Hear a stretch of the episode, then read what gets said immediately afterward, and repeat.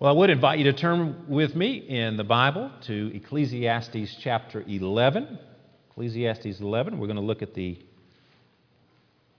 first six verses this morning. We're drawing near to the end of our study here of Ecclesiastes, and I believe we'll be dipping into the New Testament since we have spent a bit, bit of time here in the Old Testament over the past several months. But we've got a couple of more weeks to go after this one. So, as we uh, tread through Ecclesiastes and learn the lessons that it has for us, may the Lord grant us grace to grasp what is being said here, and, and may He write His eternal truths upon our hearts.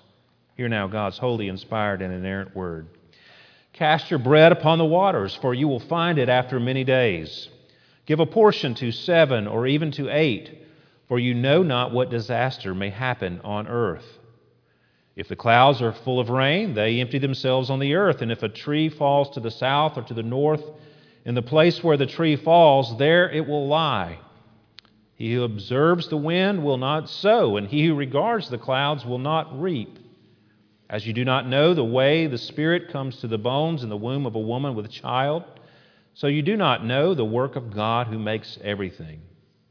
In the morning sow your seed, and at evening withhold not your hand, for you do not know which will prosper, this or that, or whether both alike will be good.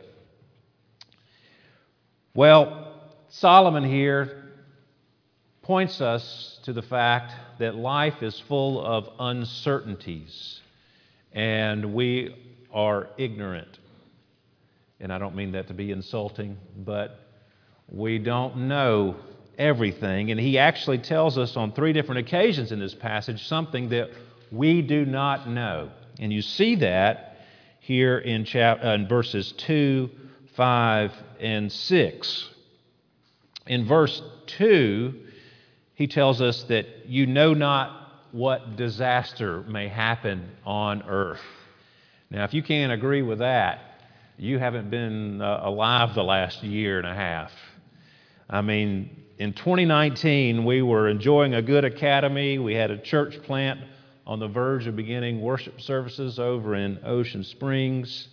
Uh, this church was experiencing the beginning of a growth spurt. And then 2020 hit. Our friend and church planter, Philip Seeley, died of cancer. The pandemic broke out, and everyone went into quarantine for a, a few weeks. George Floyd was killed. Riots broke out throughout the country. We had numerous hurricanes along the Gulf Coast and elsewhere. And I could go on. But in 2019, who would have predicted 2020? We indeed do not know what disaster may happen on earth. I think the majority of people have positive thoughts about the future, unless you're Eeyore in um, Winnie the Pooh who was very negative, if you don't know Eeyore. But most people don't think, well, something really bad is probably going to happen to me this year. I mean, when you were making your resolutions in January, at the beginning of January, end of December, you probably weren't planning those around some major illness or injury or death. You think positively, right? Most of us do, at least. But we don't know, do we? We don't know what the future holds. We don't know what disaster may happen on earth or in our lives. We don't know what's coming down the pike. So that's the first thing that Solomon points to us, points out to us that we do not know. The second comes in verse 5. As you do not know the way of the Spirit, how, uh, sorry, as you do not know the way the Spirit comes to the bones in the womb of a woman with a child, so you do not know the work of God who makes everything.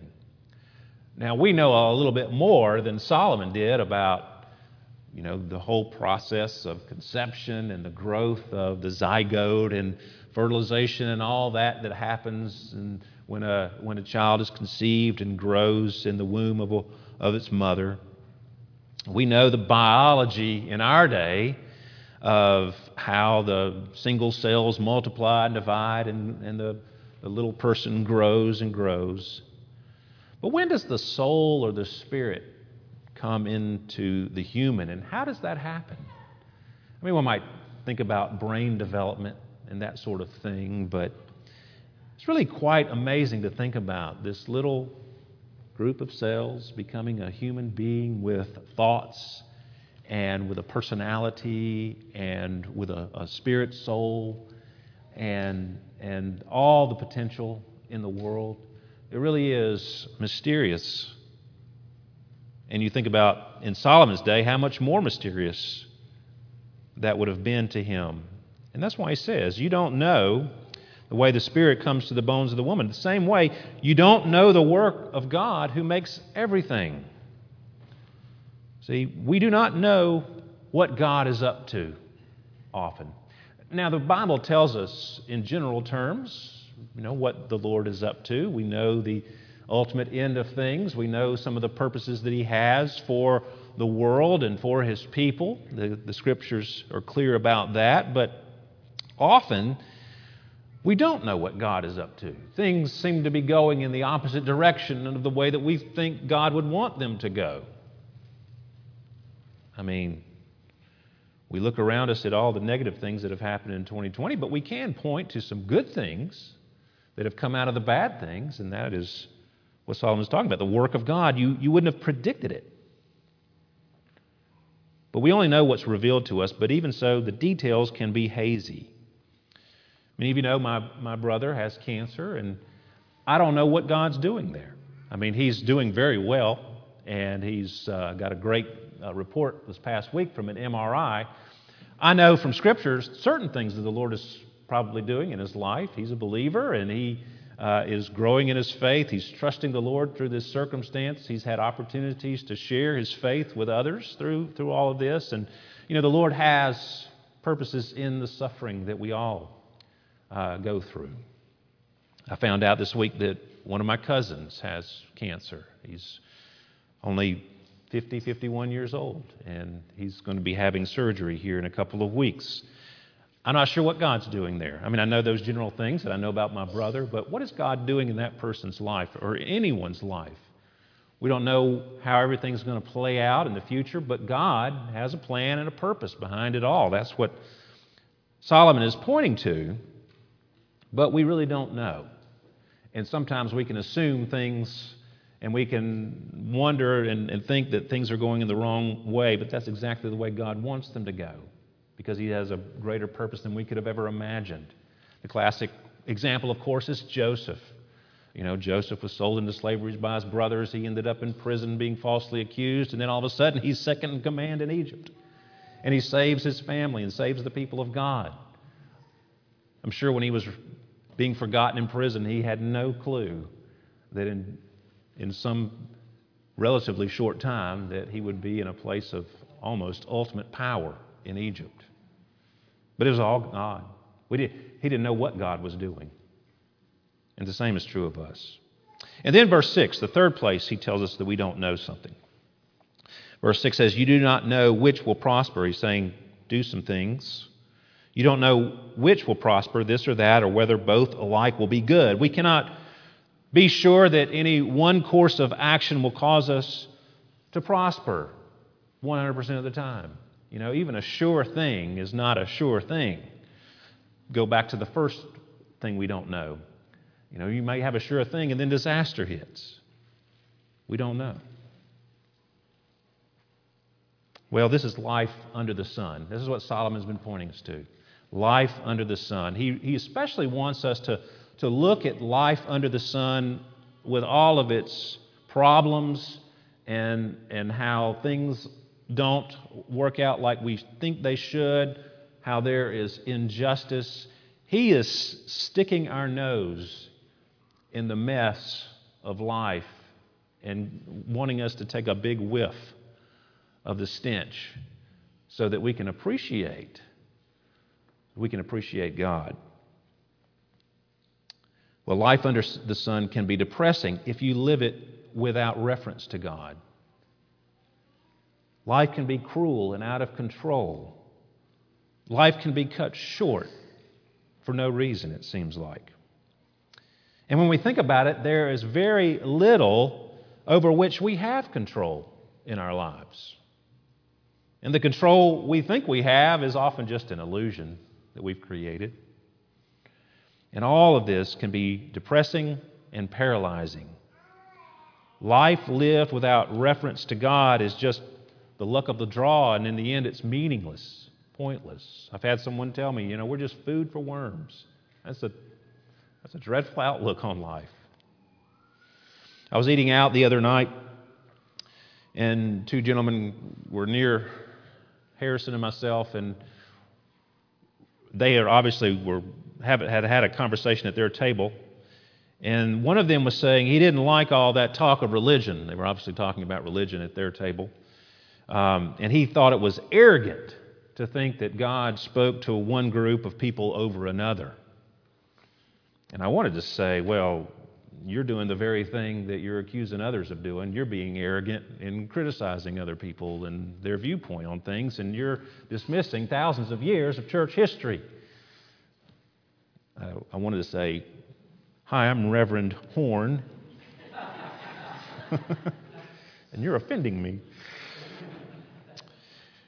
Well, he went on to say, as the conversation went on, all that matters is whether or not something made money.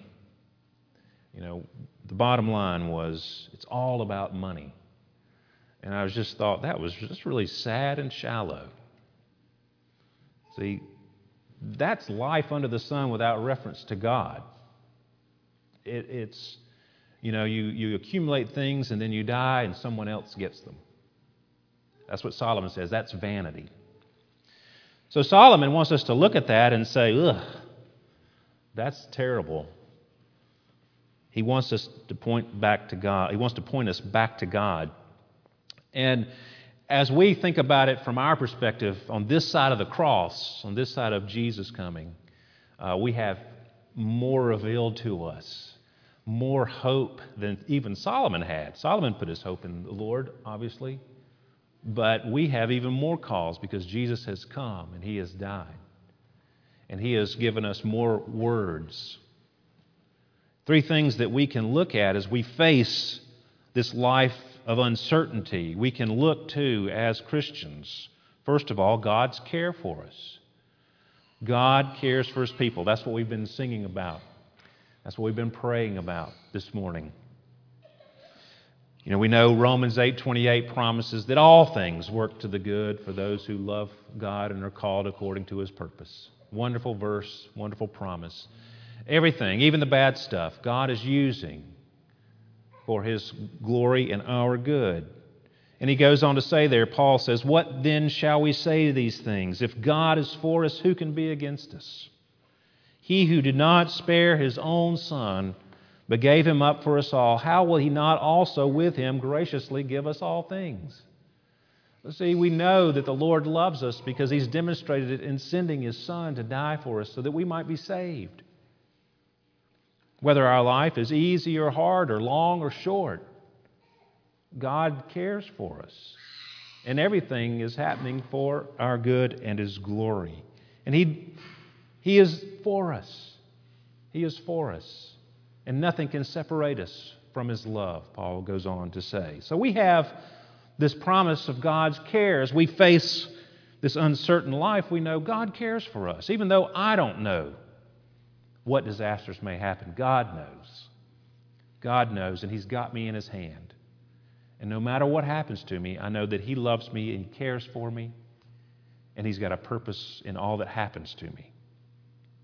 If you don't know God, you don't have that assurance. Quite the opposite.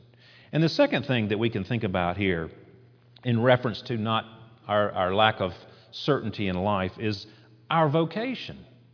This is what Solomon's going to get at, and I'll flesh this out a little bit more in a minute. But God has given us a purpose. Everybody who is His child has a purpose in life. You're not just along for the ride, you're a part of the body of Christ, and He's given everyone gifts and abilities, circumstances and opportunities to serve Him and to serve others. Romans 12. For as in one body we have many members, and the members do not all have the same function, so we, though many, are one body in Christ and individually members of one another. Having gifts that differ according to the grace given to us, let us use them. And then he goes on and he describes all the different types of gifts. And I don't think that's an exhaustive list there in Romans 12. But the point is that we have a purpose. We have gifts to use. We have something we should be doing. And Solomon is very interested in getting us moving and active in this uncertain life. We'll come to that more in a moment. But third thing I wanted to give you some perspective on in this uncertain life is that we do have a future hope. You know, this life is not all there is for the believer. And when Jeremiah prophesied to the exiles, they were they had been banished from their country by the Babylonians, and, and they were there for 70 years. And Jeremiah prophesied to them, and he says, Thus says the Lord, when 70 years are completed for Babylon, I will visit you, and I will fulfill to you my promise and bring you back to this place. For I know the plans I have for you, declares the Lord plans for welfare and not for evil, to give you a future and a hope. If we're believers, we've been grafted into that body, that body of folk who Jesus died for, who the Lord plans to give welfare, not evil, but a future and a hope. We have the promise of the new heavens and new earth and to be with the Lord in eternity, forever and ever, out of the, out of the even the presence of sin. So we've got a future hope. So as we look at this life filled with uncertainty, we need to be reminded that yes, God cares for us in the here and now. He's given us something to do, a purpose, and a future hope that we will be with Him forever. So, with that in mind, how should we look at this passage from Solomon? And let's just run through it real quick. Even though life is filled with uncertainty, we are to act with faith and wisdom. Act with that's what Solomon is getting at here. To act with faith and wisdom, to trust the Lord and to use wisdom. There's three sections here. Uh, verses 1 through 2 is the first section, verses 3 through 5, the second section, and then verse 6. Let's just break them down real quick. Uh, first, he says, Cast your bread upon the waters, for you will find it after many days. Give a portion to seven or even to eight, for you know not what disaster may happen on earth. So we can take this literally or figuratively. I, have read several commenta- commentaries on this, these particular verses. This is the hardest verse, especially verse 1, is the hardest one to interpret specifically. Uh, I've counted five different interpretations.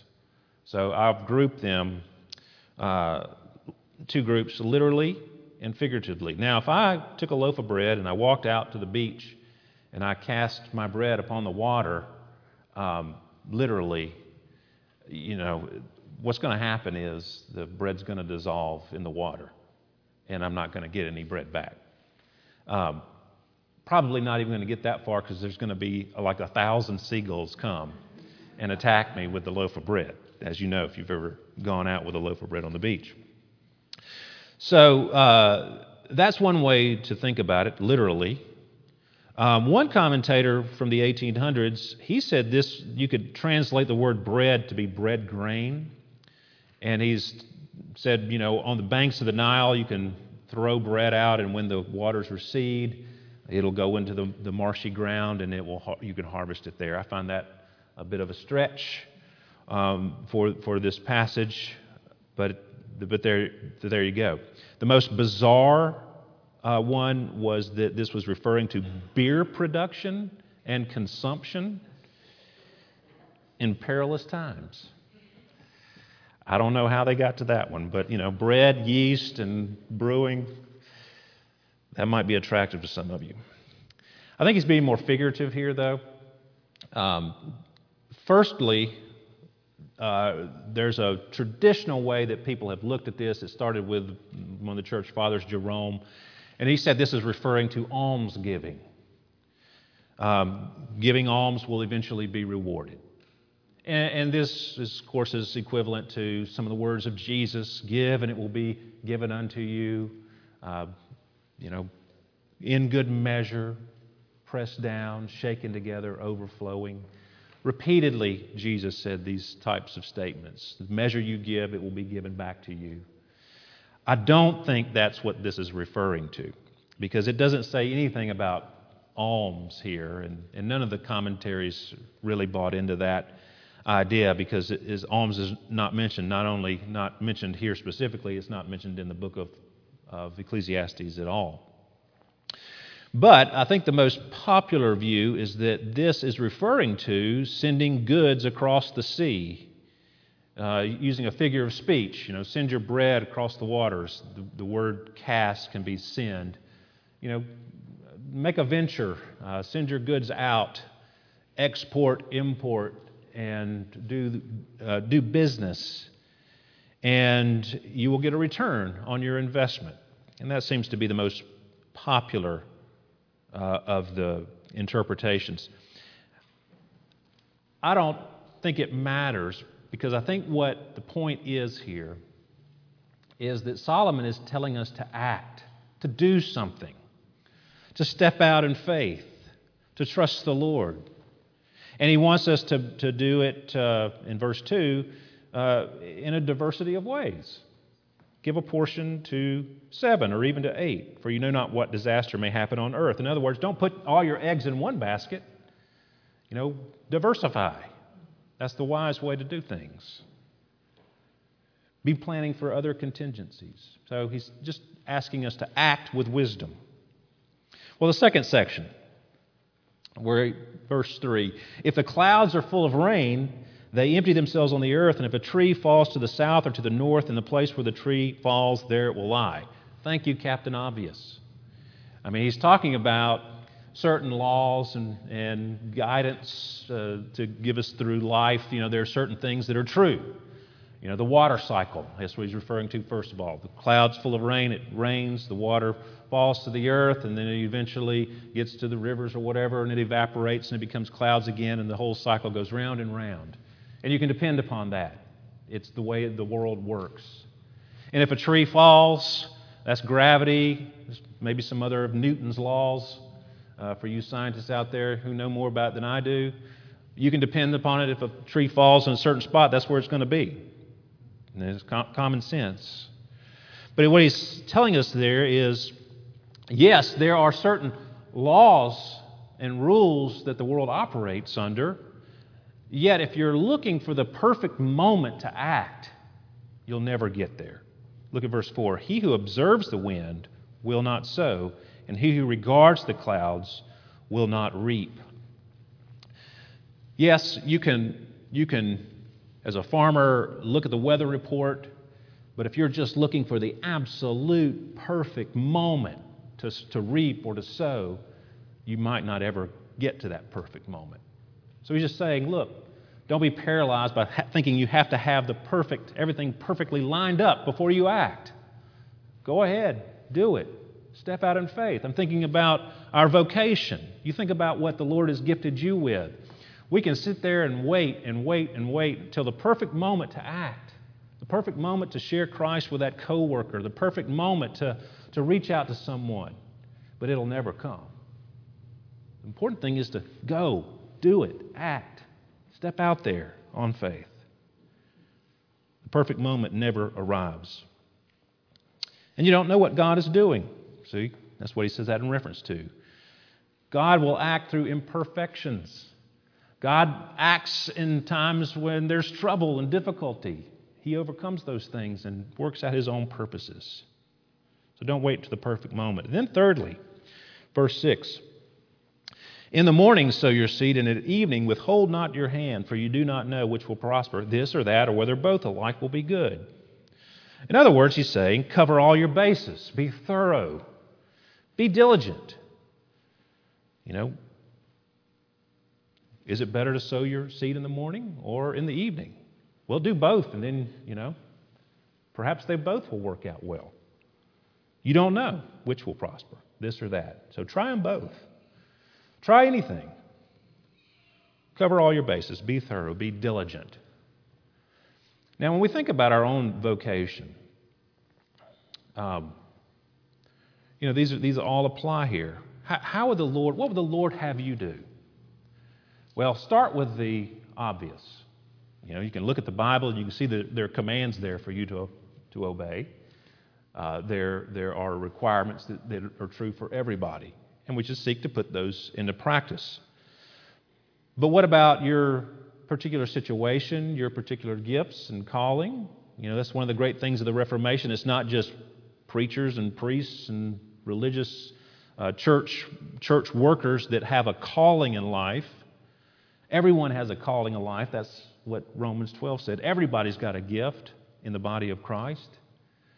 So when you think about how do I use that gift? How do I, how do I know what it is and how do I use it? Well, three things consult, well, consult the Lord, pray about it, read Scripture, and see what the Scriptures tell you about it. Now, the Scripture's not going to tell you specifically, you know, Tim, you've got this gift. It doesn't say that there. But it gives us general principles and guidance that we can know and, and figure it out. And then ask others within the body of Christ. That's a big part of calling. Other people see that you have abilities and gifts in certain areas. That goes a long way towards our calling. We're going through officer training right now, and we've nominated men to be deacons and elders because people in the church recognize that that person might be a good deacon or elder. They see something in those men that, that makes them believe that they could do that job. So that's how we can make those decisions. But once we have, okay, I want to do this for the Lord, the Lord is calling me to do this or that or the other, well, let's just do it. Get out there and do it. Step out on faith. Act. Don't just sit on the sidelines thinking about your gift. Put it into practice. Don't wait for the perfect moment. Go now. Do it wisely.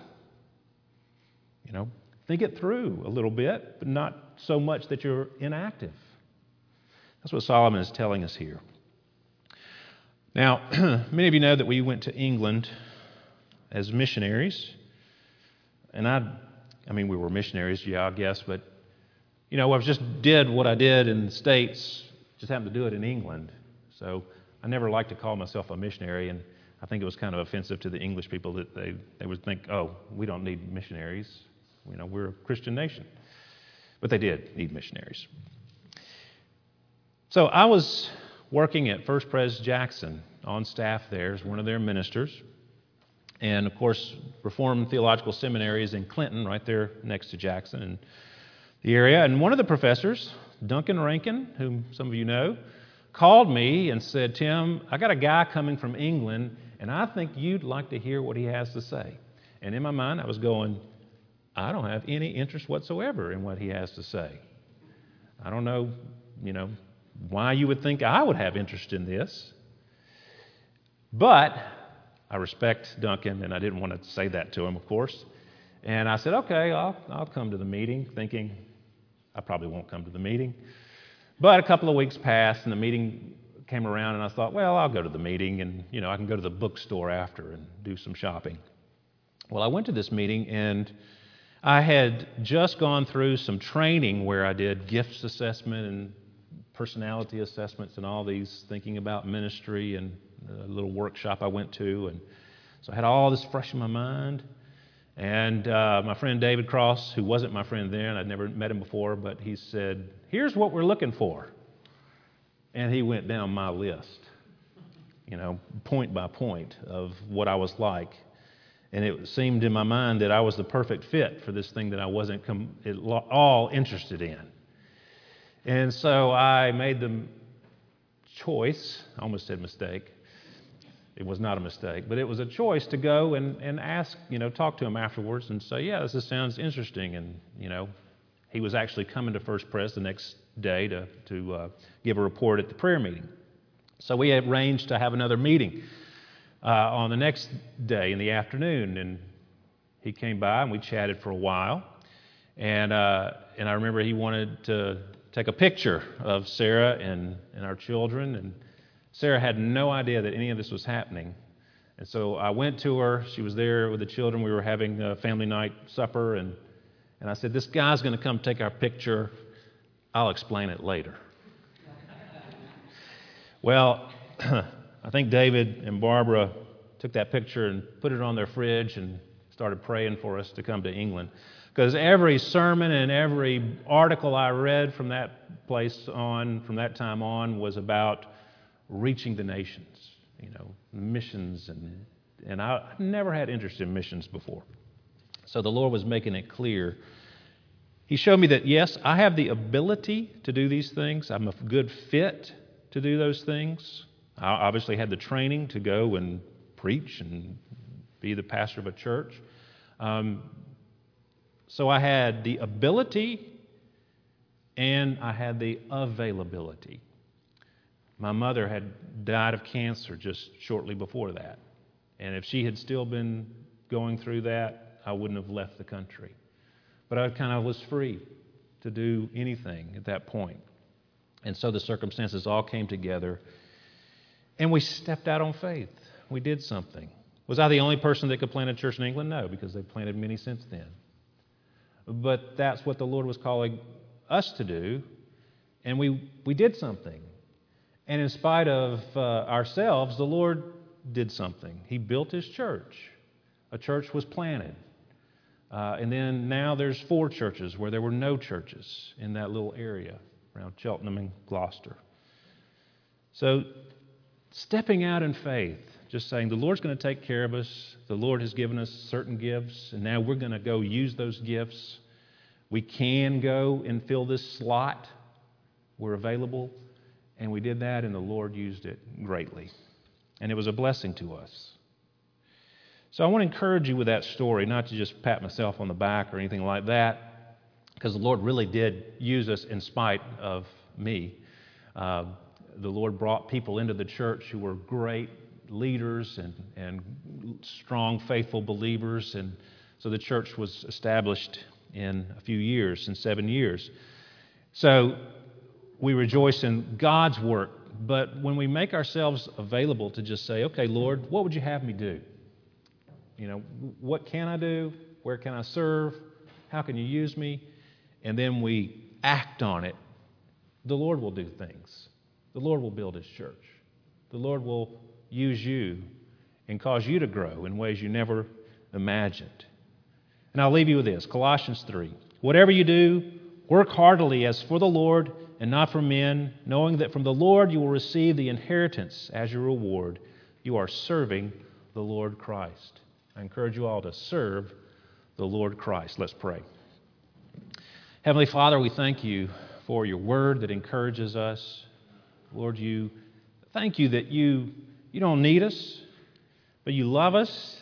You've embraced us, brought us into your family. You've given us gifts so that we can serve you and serve others and and that you can use those gifts to not only do something great in the world, but you can do something great in us.